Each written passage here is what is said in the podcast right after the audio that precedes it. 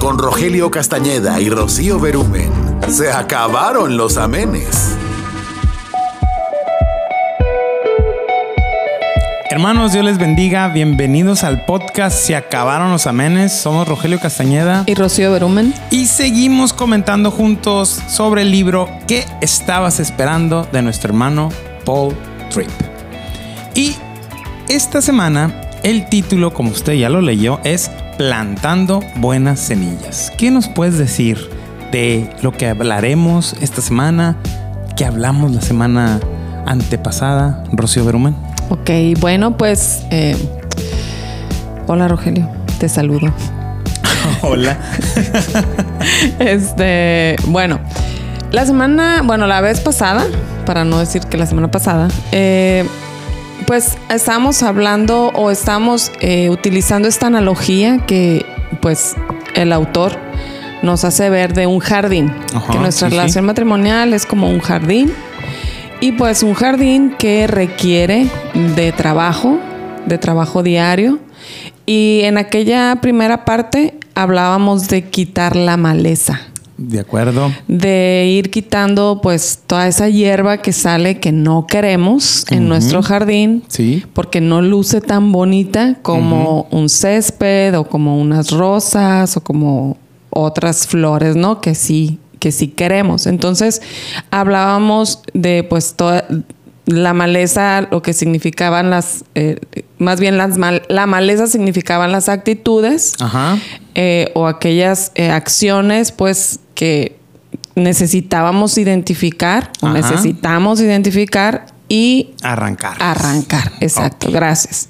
Entonces, este, pues que están basadas principalmente en el egoísmo, etcétera, etcétera. Bueno, muy bien, quedó muy bien, muy claro. Muchas gracias. Exactamente. Y ahora vamos a hablar de la contraparte o de qué, eh, ¿Qué sigue? exactamente. ¿Qué sigue una vez que hemos arrancado la maleza? Que ya limpiamos el terreno. Bueno, la buena noticia es que tenemos un terreno en el cual ya podemos empezar a sembrar o a darle la forma que nosotros deseamos, ¿no? Obviamente conforme a la palabra. Pero la mala noticia es que pues no todo no va a quedar así para siempre. sino que se tiene que que tiene que ser un trabajo pues eh, recurrente, ¿no? Un trabajo limpiamos el terreno y la maleza vuelve a salir. Así Ahorita con estas pequeñas lluvias, cómo están los, los, los montes y los patios y todo ese rollo. Así, es, exactamente. Entonces, la primera, em, la primera frase que quiero compartir con ustedes que tiene que ver con esto de que eh, de estarlo, de estar limpiando sí, eventualmente el terreno o constantemente, es que el carácter de un matrimonio está formado por miles de pequeños momentos en que decimos sí a una cosa y no a otra. Es el carácter desarrollado en pequeños momentos que llevas contigo al llegar esos grandes momentos de decisión. Ok. ¿Qué quiere decir esto? Bueno, quiere decir que muchas veces vivimos pensando eh, que tomamos decisiones muy a la larga o que, o nos enfocamos o que nos enfocamos en esas decisiones cruciales de nuestra vida que en realidad no, no pasan tan a menudo, ah, ¿no? Como por ejemplo, elegir con quién nos vamos a casar, pues si hablamos en el mundo cristiano, pues es una vez en la vida, nada más, ¿no? Se acabaron los amén. Pero, pero el conservar o el establecer esta relación sólida matrimonial es una decisión de a diario. Es pequeños detallitos que van alimentando, que van construyendo. Nuestro matrimonio es un ladrillo a la vez. Así, es. Entonces, pues, eh, pues de eso vamos a, hablar, ¿no? El día de hoy, de qué es lo que necesitamos hacer o que esas decisiones que, tomamos en el diario vivir, pues nos ayuden a tener un bonito jardín. De acuerdo, dice, dice el autor, ¿no? Que, que no se trata solamente de identificar la maleza, sino de que en el lugar de la maleza, entonces vamos a plantar flores, dice. Eso. Flores. Y ahorita vamos a ver cuáles son esas flores. Si, si son de cempasúchil, si son rosas, si son tus si favoritas. son rosas, tienes que mirar la espina, dice el hermano Oh. Napoleón. Ay, qué hermano. Ni a primo llega ese, bro. Ya sé Pero me bueno. acordé de la canción. Ok. Entonces, me gusta mucho cómo el autor eh, nos lleva a examinar una porción de la Biblia, pero antes dice que la Biblia es, es un manual muy útil, si podemos llamarlo manual, no sé, pero es muy útil en cuanto al diagnóstico en los conflictos humanos y nos lleva a examinar Gálatas 5 del 13 al 26. Está grande la porción. Está grande, está larguita.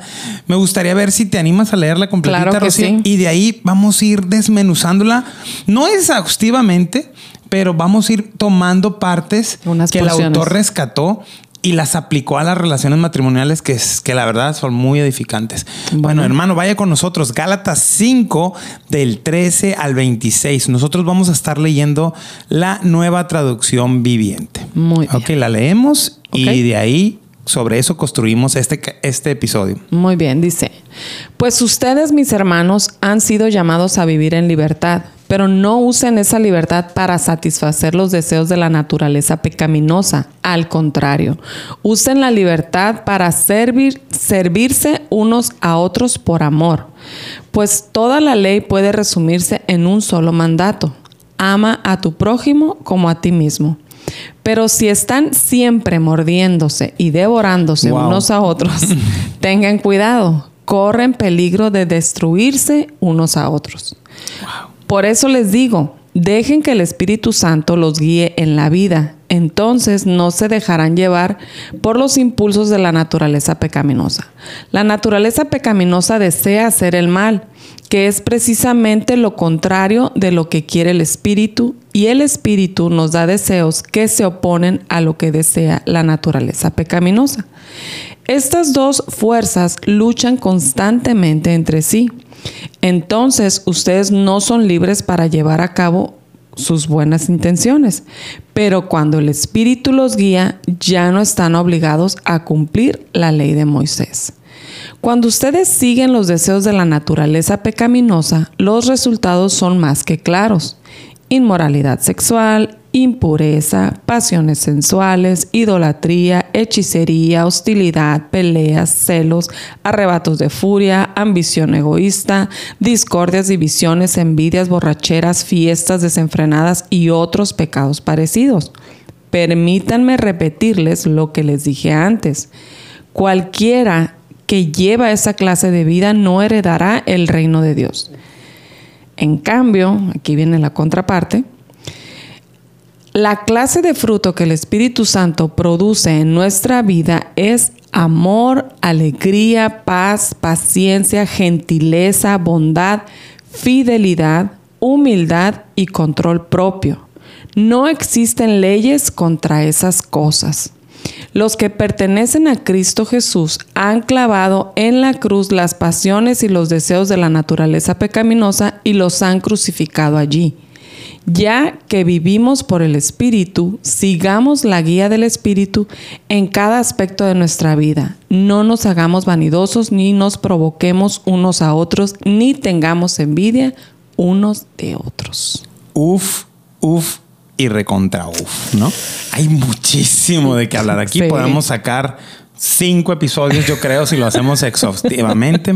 Pero vamos a empezar por uno que, que- que aquí el pastor Paul Tripp, él, él enfatiza, el versículo 15, que dice el versículo 15, pero si están siempre, wow, mordiéndose y devorándose unos a otros, tengan cuidado, corren peligro de destruirse. Se wow. acabaron O sea, los una, se acabaron los amenes. Es que nosotros como humanos estamos siempre tentados a, rehuir, a rehuir del poder y la, y la influencia de las cosas que hacemos y decimos. O sea, no tomamos este, responsabilidad de esas cosas. Pero sabe que mi hermano, nosotros, nuestro- los esposos y nuestras esposas tienen una fuerte influencia en cómo nos desarrollamos, en cómo hacemos las cosas. Si Sí. están en un conflicto, el conflicto se alimenta y continúa. Sí. Pero si uno de los dos trata de, de- de mantener la paz, o sea, deja de morderse y devorarse, Así es. entonces va a haber otro tenor en la Sí, relación. o cambiaría el ambiente, la dinámica de la, de la Exactamente. relación. Frase, Dios te ha hecho una persona de influencia en la vida de tu cónyuge. Tú siempre serás influenciado desde de alguna manera. ¿Positiva O negativo. o negativamente? Así es. Dice, dice el, pastor, el pastor Paul Tripp que nosotros los varones podemos robarle la esperanza a nuestras esposas. ¿Te ha pasado, Rocío Brume? No, no, no digas. Gracias a Dios, no. Ay, qué miedo me dio que decir, pues hermano. Pero, y también dice, dice, fíjate, las- es que me gusta cómo lo puntualiza tan duro, pero tan claro al mismo tiempo. Dice, tú puedes pulverizar la fe de tu esposo. Me ha pasado. Mejor no digo nada. no, pu- puede que sí. Suena duro. bueno, a lo mejor en, algún, en algunos momentos, o sea, a lo mejor no de una manera permanente, pero pues obviamente sí ha habido eh, opiniones que sin Sí. ninguna intención, pero que pues han, han dolido. ¿Qué- ¿No? que siempre le digo a, a- a mi esposa, te digo, Rocío, si alguien puede hacerme sentir mal solamente con sus palabras, eres tú. ¿Por qué? Porque, porque te amo, porque Mm. Que, es. que estoy contigo, porque, porque, Porque eres nos una persona. importamos, ¿no? El eres- uno al otro. Eres una persona de influencia para mí. Así es. Entonces, si tú me dices algo, si me lo dice Juan Pérez en la calle, pues digo yo, no me importa, pero que me lo digas tú, a lo mejor es lo mismo. Y duele. Y sabes, duele. y sabes que eh, yo creo que también radica en el hecho de que si alguien en el trabajo nos hace sentir mal, podemos deslindarnos de, de esa persona. Ujú. Eh, cuando Sí, regresamos a casa, o sea, nos desconectamos o nos cambiamos de trabajo y ya pasó. Pero cuando estamos viviendo con, con Con pues juntos, sí, sí, así sí. es, este, pues es, es difícil, es difícil deslindarse y dormir con ello, ¿no? Ajá. Sí, recuerda lo que me dijo tu papá, que lo comenté en el primer episodio. Es, acuérdense que ahora que se casen es, se van, se enojan y van a estar en la misma cama y van a tener las mismas responsabilidades. Así es. O sea, tienen que amarse, decidan si se va, si realmente se aman y van a querer pasar la vida juntos, porque ya no va a haber de que entregan, ven, tráemela para acá, ¿no? Sí. O sea, lo que me está diciendo tu papá es, te la llevas y no hay garantía. Exacto. no, hay hay- evolución. hay evolución. Pero mire, hermano, vino una pregunta. Estamos, ¿cómo influi- influimos diariamente en la manera que nuestra esposa piensa de Dios, de sí misma y de la vida? Es una pregunta para meditar y, y también para las mujeres. ¿Cómo influimos en la manera que mi esposa o esposo piensa de Dios, de sí misma y de la vida? Wow. Mm, ok, no. Entonces seguimos, seguimos. Vamos a irnos un- unos versículos atrás. El 13 dice, pues ustedes, mis hermanos, han sido llevados a vivir en libertad, pero no usen esa libertad para satisfacer los deseos de la naturaleza pecaminosa. Al contrario, usen la libertad para servirse unos a otros en amor. Dice el pastor Paul que un matrimonio feliz se trata de saber a lo que hay que decir que sí y lo que decir Que no. no. O sea, hay momentos en los de que no voy a, no voy a, no voy a, a comerme ese pollito, no, no voy a hablar de eso. Y no es que estamos eh, huyendo de los conflictos. Aquí más bien está hablando. ¿Quieres No, decir algo? no, adelante, adelante. Que está hablando de, de qué cosas vamos a decir y cómo las vamos a decir. ¿Qué, qué va a producir en mi esposa? Sí. ¿no? Y yo creo también que tiene que ver con el hecho de, de anteponerte a la cultura del mundo. Ajá. Al decir, por ejemplo, eh, esto no, esto yo no quiero que pase en mi matrimonio, o esto yo no lo voy a hacer con mi esposo, aunque mis amigas me digan, ay, eso es lo normal, o, Sí. o eso es lo que debe de ser. Sí. Entonces, eh, tenemos que tener mucho cuidado ahí, este, porque igual puede, puede ser un consejo sin una mala intención, pero a la larga, pues puede, puede ir mermando o puede ir haciendo mella en, en nuestra relación matrimonial, alguna actitud o alguna desatención, no sé. ¿no? sí, Pod- sí, sí, de acuerdo. Pensar en muchas cosas. Versículo 16. Está muy expo- expositivo el podcast hoy, pero me, gustó muchísimo eso. Versículo 16, el en la misma porción, dice, por eso les digo, dejen que el Espíritu Santo los guíe en la vida. Entonces no se dejarán llevar por los impulsos de la naturaleza pecaminosa. Hemos hablado que somos pecadores casados con Pecadores. con pecadores. Entonces hay un pecado aún que mora dentro de nosotros. Hay pensamientos, deseos, motivos, elecciones y decisiones que debemos combatir nosotros internamente. Les comparto esta frase.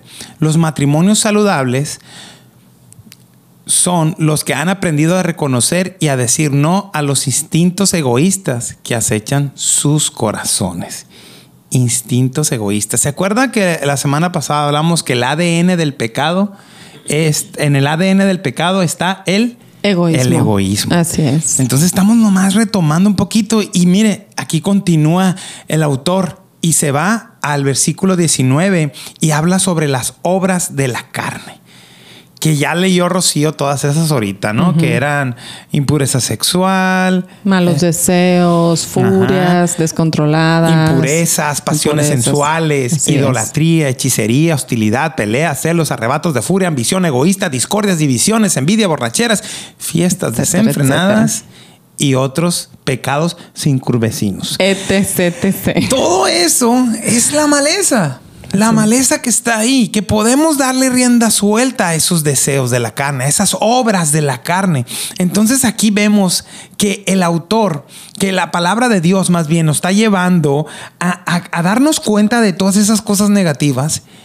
Y ahora va a hablar de la contraparte. Ahora vamos a hablar de la contraparte, que es el fruto del Espíritu, que lo vamos a ir analizando, que es que vamos a hablar lo de que son las semillas que vamos a plantar, que son las semillas en donde vamos a enfocarnos ahorita. Ya la semana, las, hace 15 días hablamos de la maleza, de todo eso que dijimos, de las obras de la carne. Sí. Ahora vamos a hablar qué cosas debemos de plantar, ¿no? Versículo 13 dice, servíos por amor los unos a los otros. Hermano, plantar semillas requerirá de entendimiento, dedicación, disciplina y, Perseverancia. o sea que no va a ser fácil. Va a requerir trabajo. Es como el jardín. Así es. ¿Cómo, cómo, cómo, cómo? Platícanos, ¿cómo funciona el, tu jardín? ¿Ahorita? ahorita, bueno, ahorita mejor no, pero, pero, pero acuérdate, ¿cómo es el proceso, Sí. no? De las suculentas. ¿Te acuerdas de ese Sí, proceso sí, que hacías? Que era...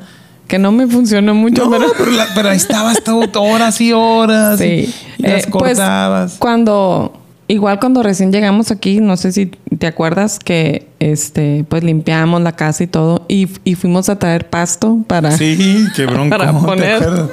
Sudando en la gota gorda. Este, tuvimos que limpiar primero, emparejar el, el piso. No lo hicimos de una manera muy profesional, es- fue así como que ahí, ahí más o menos. Pero este, pero pusimos el césped y teníamos que regarlo constantemente porque si no se empezaba a secar y tenías que cortarlo constantemente porque igual se secaba, ¿no? Así es. Entonces, hoy pues ya no tenemos ese césped, pero tenemos otras plantas que igual tenemos que, y ahorita justamente tenemos que Sí, no. Qué bueno que deberíamos haber grabado en video, en video y en el patio este No. podcast para que vieran la maleza.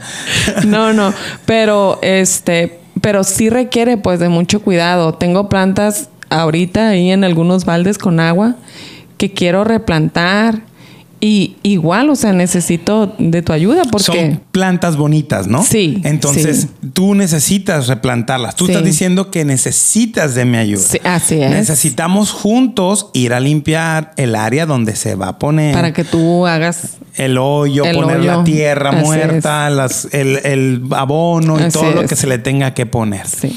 Entonces tenemos que servirnos unos a otros Así en es. amor. Que si yo le digo, no, no me importa, el jardín ese va a estar así y eso va a ser un reflejo de nuestro matrimonio. así es. Si nuestra esposa quiere hacer un cambio, quiere hacer algo bueno, quiere plantar un bonito árbol o una bonita rosa y nosotros no somos parte, quiere decir que no estamos sirviendo con amor y que no estamos listos para ese cambio. Así es. Mira, hermano, ¿y cómo nos vamos a preparar para ayudar? pues recuerde esto, un matrimonio no se arregla comenzando horizontalmente, se arregla comenzando verticalmente.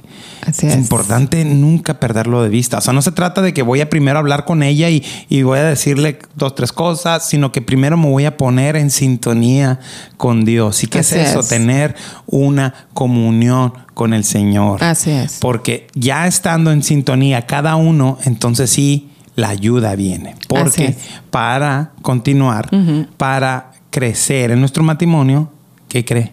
Necesitamos ayuda. Así es. Y no nada más la ayuda el uno del otro, sino principalmente, como Rogelio decía, estar en sintonía, en comunión con Dios.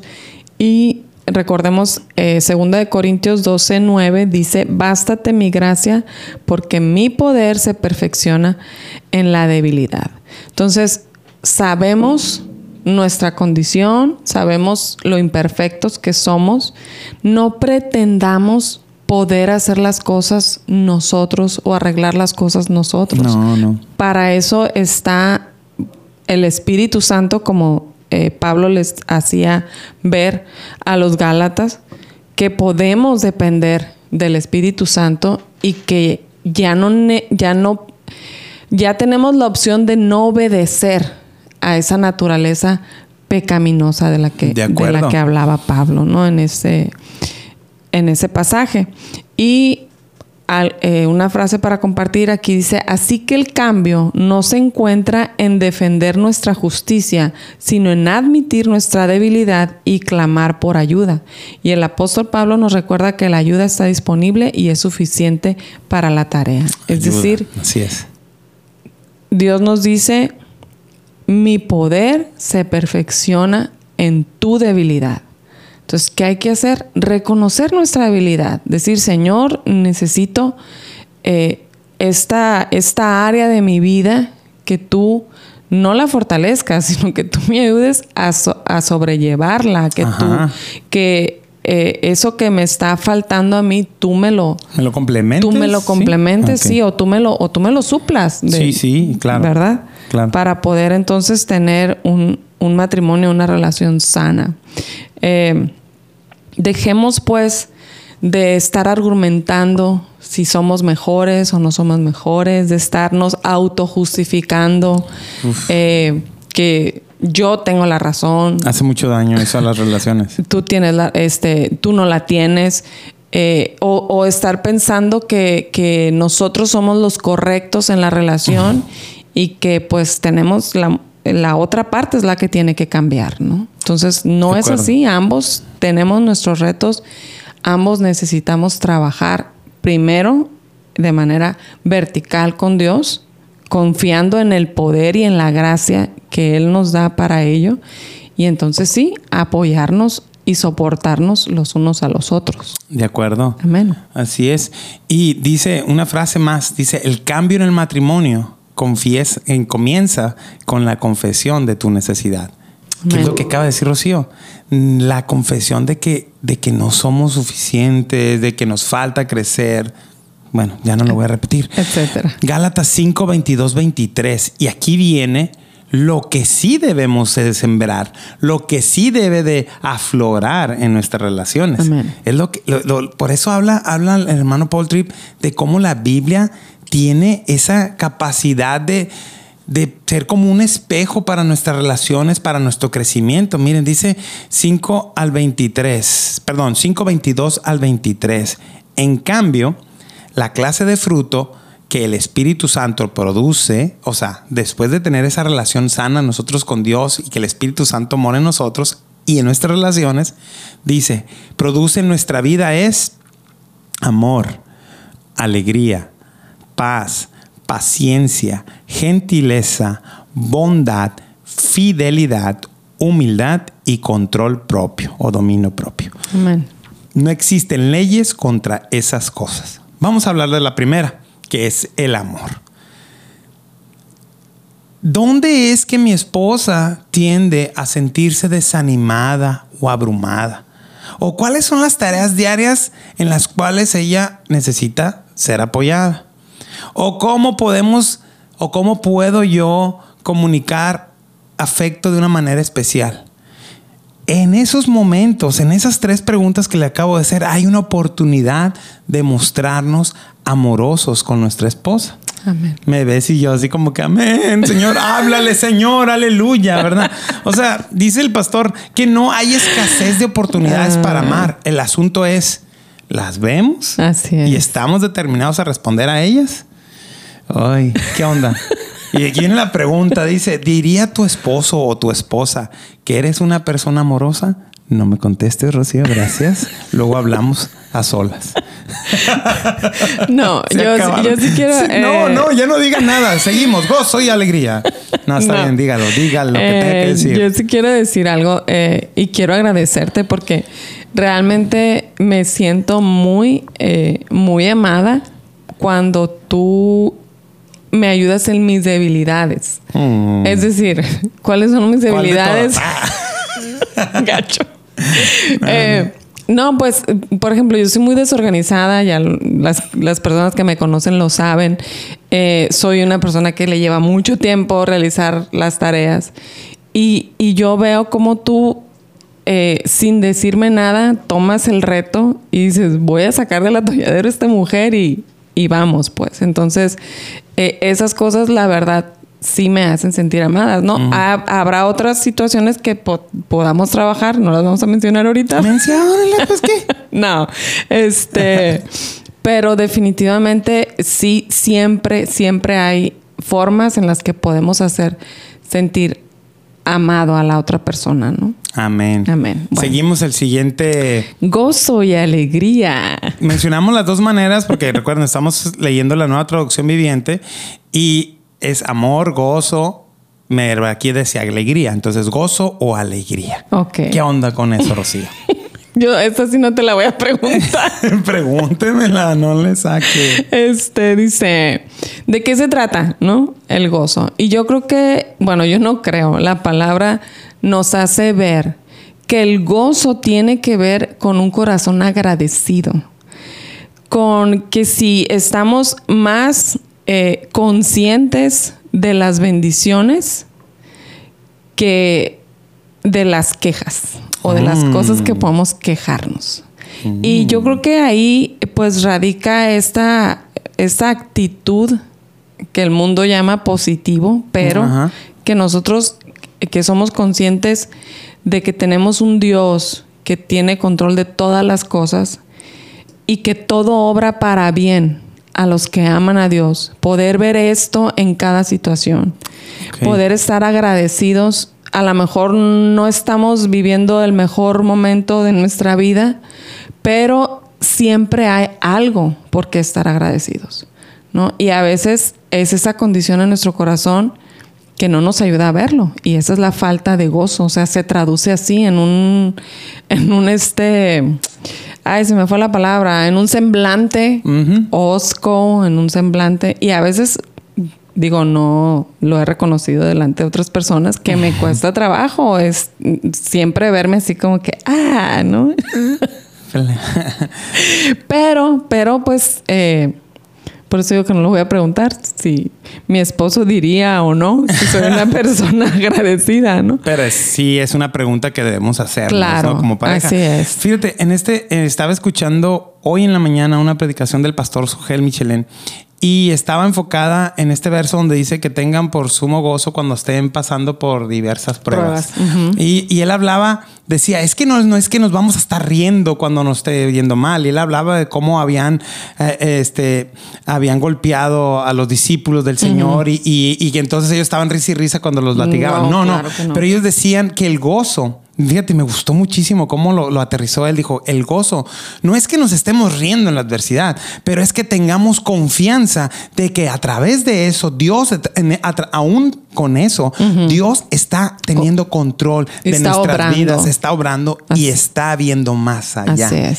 Y yo dije, wow, nunca lo, lo- nunca lo había así. entendido de esa manera, ¿no? Fue, fue una muy buena prédica. Si le gusta, me manda mensaje y se le envío con mucho gusto. Amén. Entonces, Sí, entonces eh, a veces pues nos cuesta trabajo, pero es una condición de nuestro corazón y, y mientras más conscientes seamos de ella y podemos entonces buscar razones por las cuales estar agradecidos y seguro, seguro que las vamos a encontrar. De acuerdo. Amén. Seguimos. Y no parece que las escogí, la verdad. Yo nomás le puse así como que te toca a ti, me toca a mí. Toca, toca. Mira, yo lo estaba revisando y dije yo, Ah, habla, señor, habla, dijiste. Bueno, habla papá. habla, papá, dijera Tony. Tony Lastra. Saludos, amigo. Paz y pa- paz o paciencia, ¿no? Uh, yo soy una persona tan paciente, ¿verdad, amada a ver, bueno, nuestro pecado hace fácil que queramos más la guerra que la paz. Y la mayoría de nuestras luchas son sobre asuntos que de mínimas consecuencias a largo plazo. O sea, si realmente estamos determinados a la paz, entonces dejaremos pasar ofensas menores. Eso se refiere, la paciencia. Estaremos dispuestos rápidamente a perdonar. Esa es la paciencia. Hoy, en estos días, uy, hemos ejercitado la paciencia con tanto trámite burocrático en la inscripción de nuestro hijo. Que vas a una oficina de gobierno Ay, y que tenemos que legalizar el, el certificado de David de preparatoria y que ocupa tal cosa y que pague aquí y que pague allá. Y que no puede pagar con efectivo. Miles de cosas. Ahí lo que menos quisiéramos es tener paz y paciencia. Queremos decirles, pónganse a trabajar, mis estimados es. burócratas, ¿no? Sí. Un saludo para todos un los saludo burócratas. para todos los burócratas. Y pues entréguenme el certificado sin problema.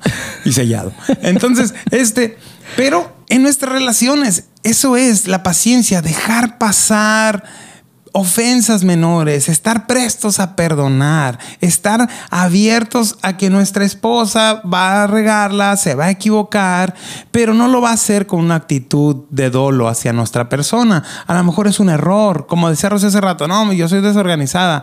Y en un momento de desorganización puede pasar algo que, que a mí me, me- me irrita y me enoja. Si yo estoy poniendo este, esta rosa de la paciencia en nuestro jardín, yo necesito ser paciente en eso. Y ella debe ser paciente conmigo cuando soy impaciente. Así es. sí, ¿no? Se acabaron los amenes, pero así es. Sí. Así es. Es que es en los dos sentidos, pues.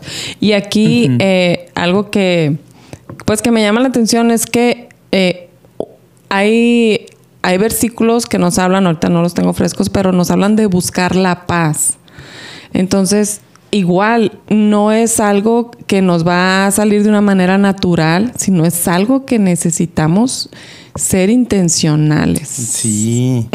Sí, ahorita, ahorita, ahorita que fuimos por el papel de David, que te dicen, le falta un papel. Ay, sí. Yo vi que volteaste conmigo como que puedes ir al carro. O sea, eso fue uno de los, por ejemplo, ese es un ejemplo vivo. No te dije nada, ¿no? Sí. Pero fue un ejemplo vivo de nos hubiéramos llevado toda la carpeta. Exacto. Y tú no te llevaste nada más el, el el que tú creías que ocupabas. Y en el Palacio de Gobierno caminas, no Mm. sé, 500 metros, un kilómetro caminé para llegar. Son dos vueltas al botánico. Dos vueltas al botánico para sacar un papel. Pero eh, la verdad que fuiste paciente, porque ya me habías platicado en la mañana que habías pasado en un momento de que, ay, para acá, para allá. No fui de, digamos que no fui de testimonio para mi hijo. Pero ya ahorita en la tarde dije yo, wow, apechugamos todos y Sí. salimos avante, no logramos el papel. Sí. Igual, hermano, nuestras relaciones, seamos pacientes. Pregunta, ¿diría tu esposa o tu esposo que tú eres un pacificador o pacificadora? ¿Que eres paciente? De seguro, si lo están escuchando en pareja, ya se están echando las miradas, hermano, mutuamente. Seguimos. Ok. Y qué bonito sí, sí, ¿no? Que sí, sí, que si O sea, que sí puede juntos, se están que echando sí. las miradas. no, que sí puede decir que sí lo es. Ah, sí, qué bonito. Bien. Eh, Tú eres paciente, ¿eh? la Tú eres siguiente- paciente. Ay, gracias. Tú eres pacificador. ok. Em, Lo sentí como carrilla, pero, pero bueno, lo tomo, lo recibo. No, no, no. Ok. el que sigue es gentileza. Y la pregunta es, ¿cómo, qué tan afectuosos somos o cómo respondemos precisamente ante esas situaciones, ¿no? ¿Cómo, cómo reaccionamos? Dice, ser afectuoso y hacer lo que es bueno son determinaciones que todos se hacen durante el cortejo. Mm. Pero ¿qué pasa una vez que, está, que ya estamos en la relación matrimonial? A veces lo ponemos en la congeladora. Así es, nos olvidamos de ese trato amable, de esa eh, pues cuando somos novios como que sí cuidamos mucho, ¿no? Esa parte de que de no desesperarnos, de no responder eh, de una manera airada. Sí. De, no, mija, no te preocupes, ahorita lo solucionamos, no, no pasa nada. Sí, no soy alérgico a los camarones. Pero... ¿Te acuerdas? Sí, cómo no. Este, pero ya que pues pasa algún tiempo y, oye, pero otra vez, ¿cómo no te fijas? No tienes cuidado. Mm. ¿Te han platicado? Sí, me han, sí, me han platicado Sí, otros, sí. En, en otros, Otros hermanos. Sí, otros hermanos, ajá.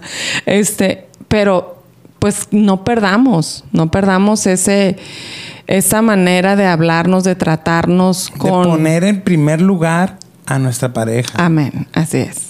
Gracias. Exactamente. Entonces, ¿diría tu cónyuge que tú eres afectuoso o afectuosa? Yo creo que diría que pudiera hacerlo un poquito más. ¿Sí o no?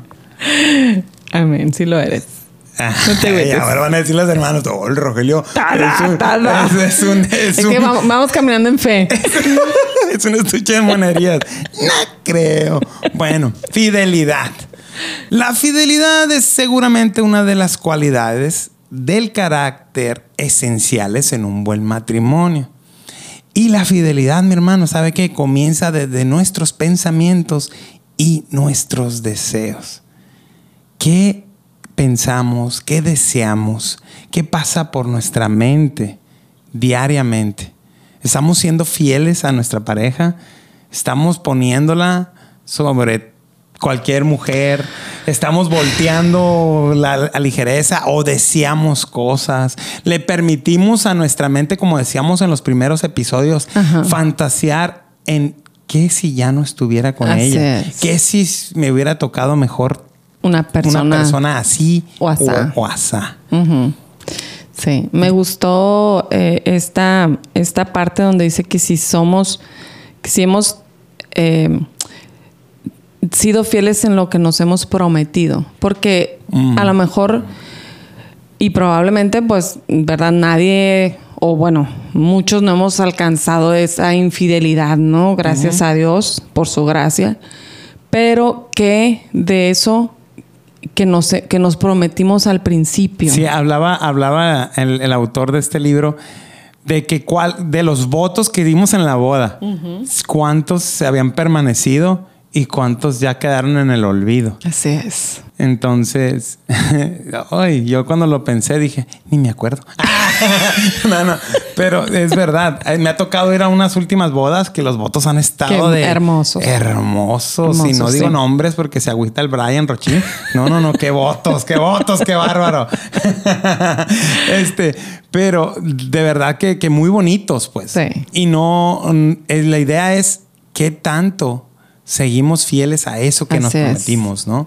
E igual, eh, como Jesús nos hizo ver acerca del adulterio, que pues no tienes que llegar a la acción, sino el simplemente pensar, imaginar, Sí. imaginarte con alguien más, pues ya, eh, ya hay ahí un, un eh, como Mm, sí, una sí. raicita, ¿no? Sí, De- sí. No, de yo creo pecado. que ahí ya es un, ya es un, eh, un arbolote en crecimiento, ¿no? Entonces, cuidado. Diría tu cuidado. cónyuge o tu esposa que ha sido fiel en todo lo que le has prometido y tu esposo, no sé, piénsalo.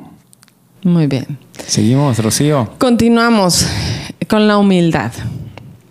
Vámonos. Y me gustó también esta definición que dice, es no dañar algo mientras esté en tus manos. Oh.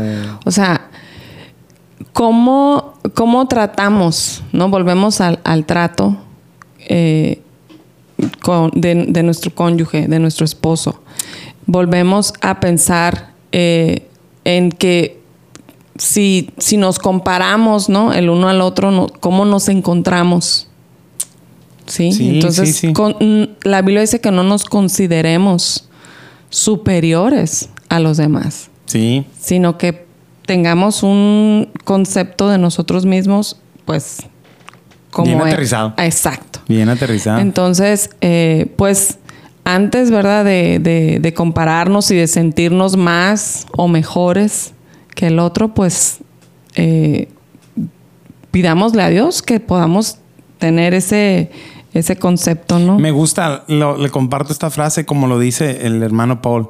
Es una confianza tranquila en el poder de Dios para cambiar lo que tiene que ser cambiado. Es estar abierto a que hay un Así es. cambio. Es ser humilde, decir, yo no puedo, reconozco que estoy mal y reconozco que solamente Dios puede cambiar esto Así es. y confiar en que Dios lo va a hacer. Así es. Que por más, por ejemplo, a lo mejor es que yo quiero cambiar a mi esposa. No, espérate, Dios va a cambiarla. Por más que le digas, lo único que vas a hacer es lastimarla. Y Así- viceversa. Así es. Entonces, Así es. ¿te describiría tu esposo o esposa como alguien humilde? Miradas. Voltea a ver a Puntos suspensivos.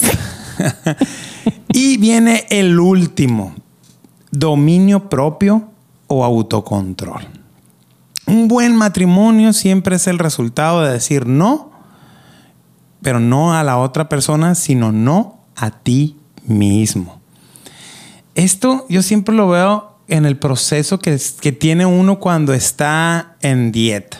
Cuando está queriendo bajar de peso, uno sabe qué cosas no debe de comer y es donde entra el dominio propio. O que está enfermo de alta presión, por ejemplo, y no puede comer cosas con mucha sal, o diabetes, no sé, lo que sea, mi hermano. Pero esas cosas, ¿a qué cosas tiene uno que decirle que no para nosotros poder crecer? Ahora, si tú quieres dañar tu matrimonio, pues ve a, lo- a donde tus deseos y tus emociones te lleven. Te garantizo que lo vas a dañar. Porque vas a hacer lo que tú quieres, cuando tú quieras, como tú quieras, sin tomar en cuenta a la otra persona. Esa es una falta total de autocontrol y de dominio propio.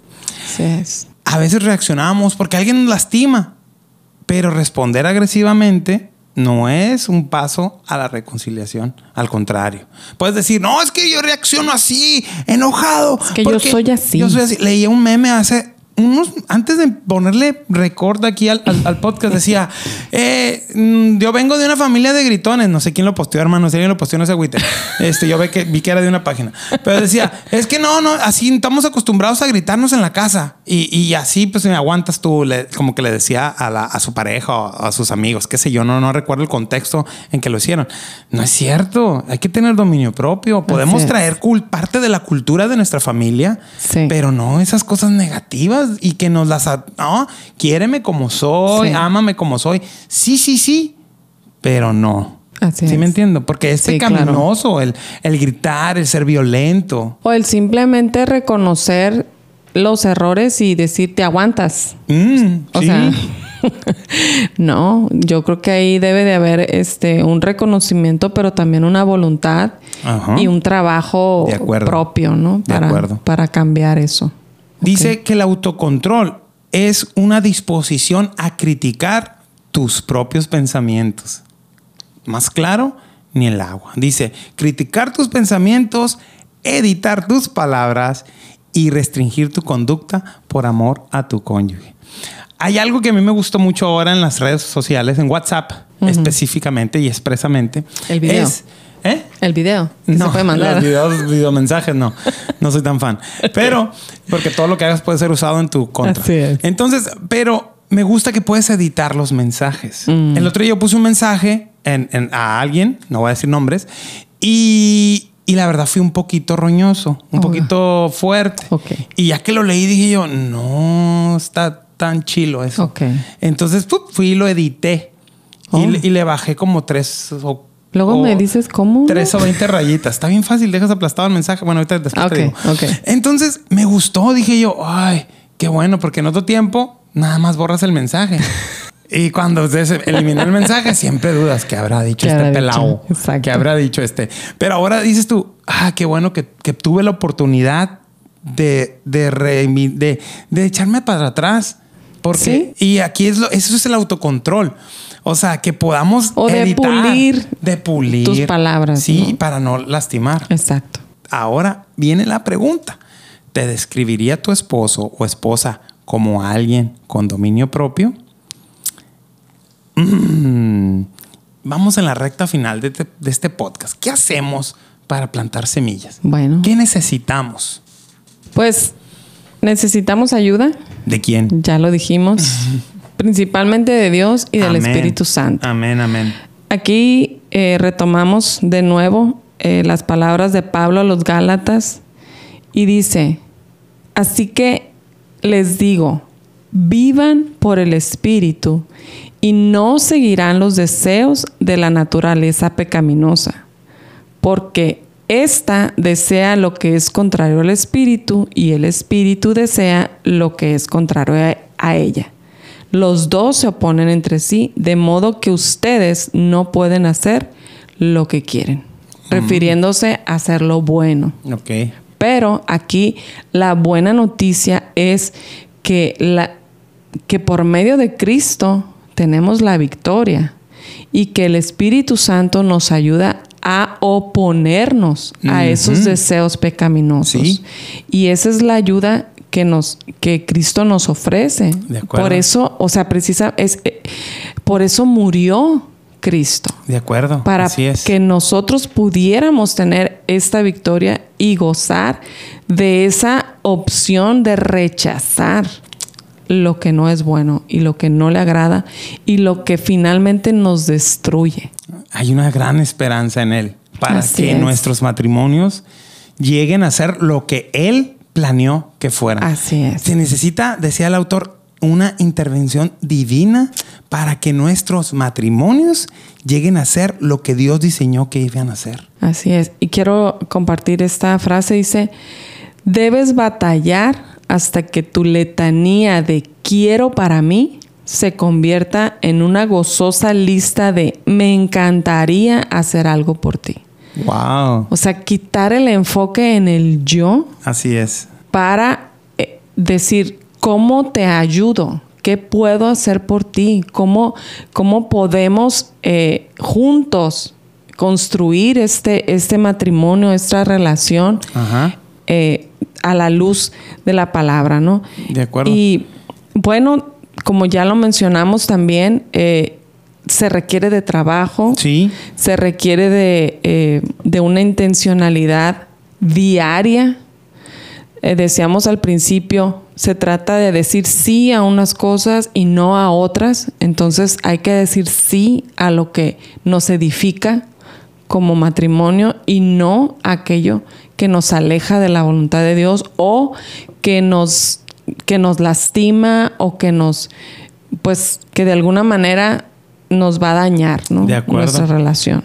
De acuerdo. Dice, dice nuestro hermano Paul Tripp que la jardinería espiritual, o sea, el arrancar la maleza y sembrar nuevas semillas, dará lugar a un hermoso matrimonio y tiene que ser hecha mayormente dentro de tu propio corazón. Es lo que decías ahorita. Amén. Tener esa comunión. Tenemos esa entrada, esa, esa ayuda de Dios. Dice que si somos hijos de Dios, entonces nuestro matrimonio no es una unión de dos, sino que somos tres. Amén. Porque Cristo es quien nos une. Así es. Porque, no, dilo, dilo, dilo. Es que me, me gustó mucho cómo concluyó este capítulo eh, con el ejemplo de la pareja que estaba teniendo pues diferentes situaciones, no voy a, a especificarlas, ¿no? Pero eh, hablaba de que una, un fruto en, en el eh, en, en- en esta pareja era que pues su intimidad sexual se había como enfriado, se Sí. había apagado, si lo podemos decir así. Entonces que por ahí alguien le recomendó un libro, pues que hablaba de, eh, pues de los órganos sexuales, y no sé qué, ¿no? ajá, Entonces el, eh, el- ellos no ocupaban un libro de cómo, cómo hacer la actividad. así es, sino ocupaban un, li- un libro de teología, ¿no? De conocer más a Dios. Exacto. Exactamente. Entonces, sí, a veces, mucho. a veces, eh, como cristianos tenemos la palabra de Dios, tenemos la oración, Amén. tenemos la iglesia, tenemos los hermanos que, que probablemente tengan más sabiduría y más conocimiento de la palabra, pero si no usamos de esos recursos, nuestro matrimonio nunca va a florecer De acuerdo. necesitamos buscar y ser intencionales. O sea, eh, tenemos, estamos teniendo problemas en nuestro matrimonio y no sé, la verdad no sé qué, qué, qué hacen. Yo me acuerdo lo que hicimos en una ocasión tú y yo, que no podíamos resolver Quebrar un... platos. Ah, ese no, ese no fue. no sé dónde sacas eso. Eh, que, eh, que teníamos ese conflicto y que no llegábamos a un acuerdo Sí. y que dijimos, bueno, vamos Con fulanito y fulanita, ¿no? Y bendito Dios por estas dos, por esta pareja que yo iba muy chila, ¿no? Muy segura de mí misma y salí raspadita también. Entonces, Lo gocé, hermano. Lo. Pero, eh, pero Dios usó esta, a esta pareja eh, de hermanos más maduros que nosotros, obviamente. Y ellos nos llevaron a, a- a- a soluciones prácticas, sí, pero también a, a buscar esta, es- eh, edificarnos en, Sí, la comunión en- en eso, personal eso. y comunión en conjunto Así es. con Cristo. Así es. Entonces, es bien importante. Muy bien. Y es el, es el, es el cierre del compromiso 2, que es haremos del crecimiento y del cambio nuestra agenda diaria. Estamos con la analogía de la, del jardín. Quitemos la maleza, Sembremos. sembremos. Porque ¿sabe qué? El compromiso 3 es crear confianza. Trabajaremos unidos para formar un vínculo robusto de confianza. Wow. Y eso vamos a ver. Vamos a crecer. Con, primero veníamos confesando y perdonando. Ahora cambiando, creciendo y cambiando. Sigue confianza. Amén. Y pues, hermano, esta semana le dejamos la tarea de que ore al Señor en lo personal. Siempre le hablamos que platique, que vaya. Ahora usted invierta estos 15 días antes del próximo podcast, invierta tiempo en crecer su vida devocional Amén. haga algo, lo escuché también en una prédica, creo que fue de, de Miguel Núñez, decía, durante las próximas semanas, haz algo que no has hecho, lee algo, ora de cierta manera, planéalo. Amén. Pero invierte estos 15 días en tu relación, o sea, tu relación horizontal con Dios, Tu oración vertical. vertical, perdón, con Dios, y veremos qué sucede en nuestra relación horizontal Así es. con nuestra esposa. Amén. Eso sería todo por hoy, hermanos. Y pues Dios los bendiga. Nos seguimos, pues más bien nos siguen escuchando.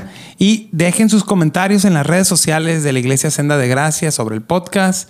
Cualquier cosa, estamos para servirles. Dios les bendiga y hasta la próxima. Dios los bendiga. Bye.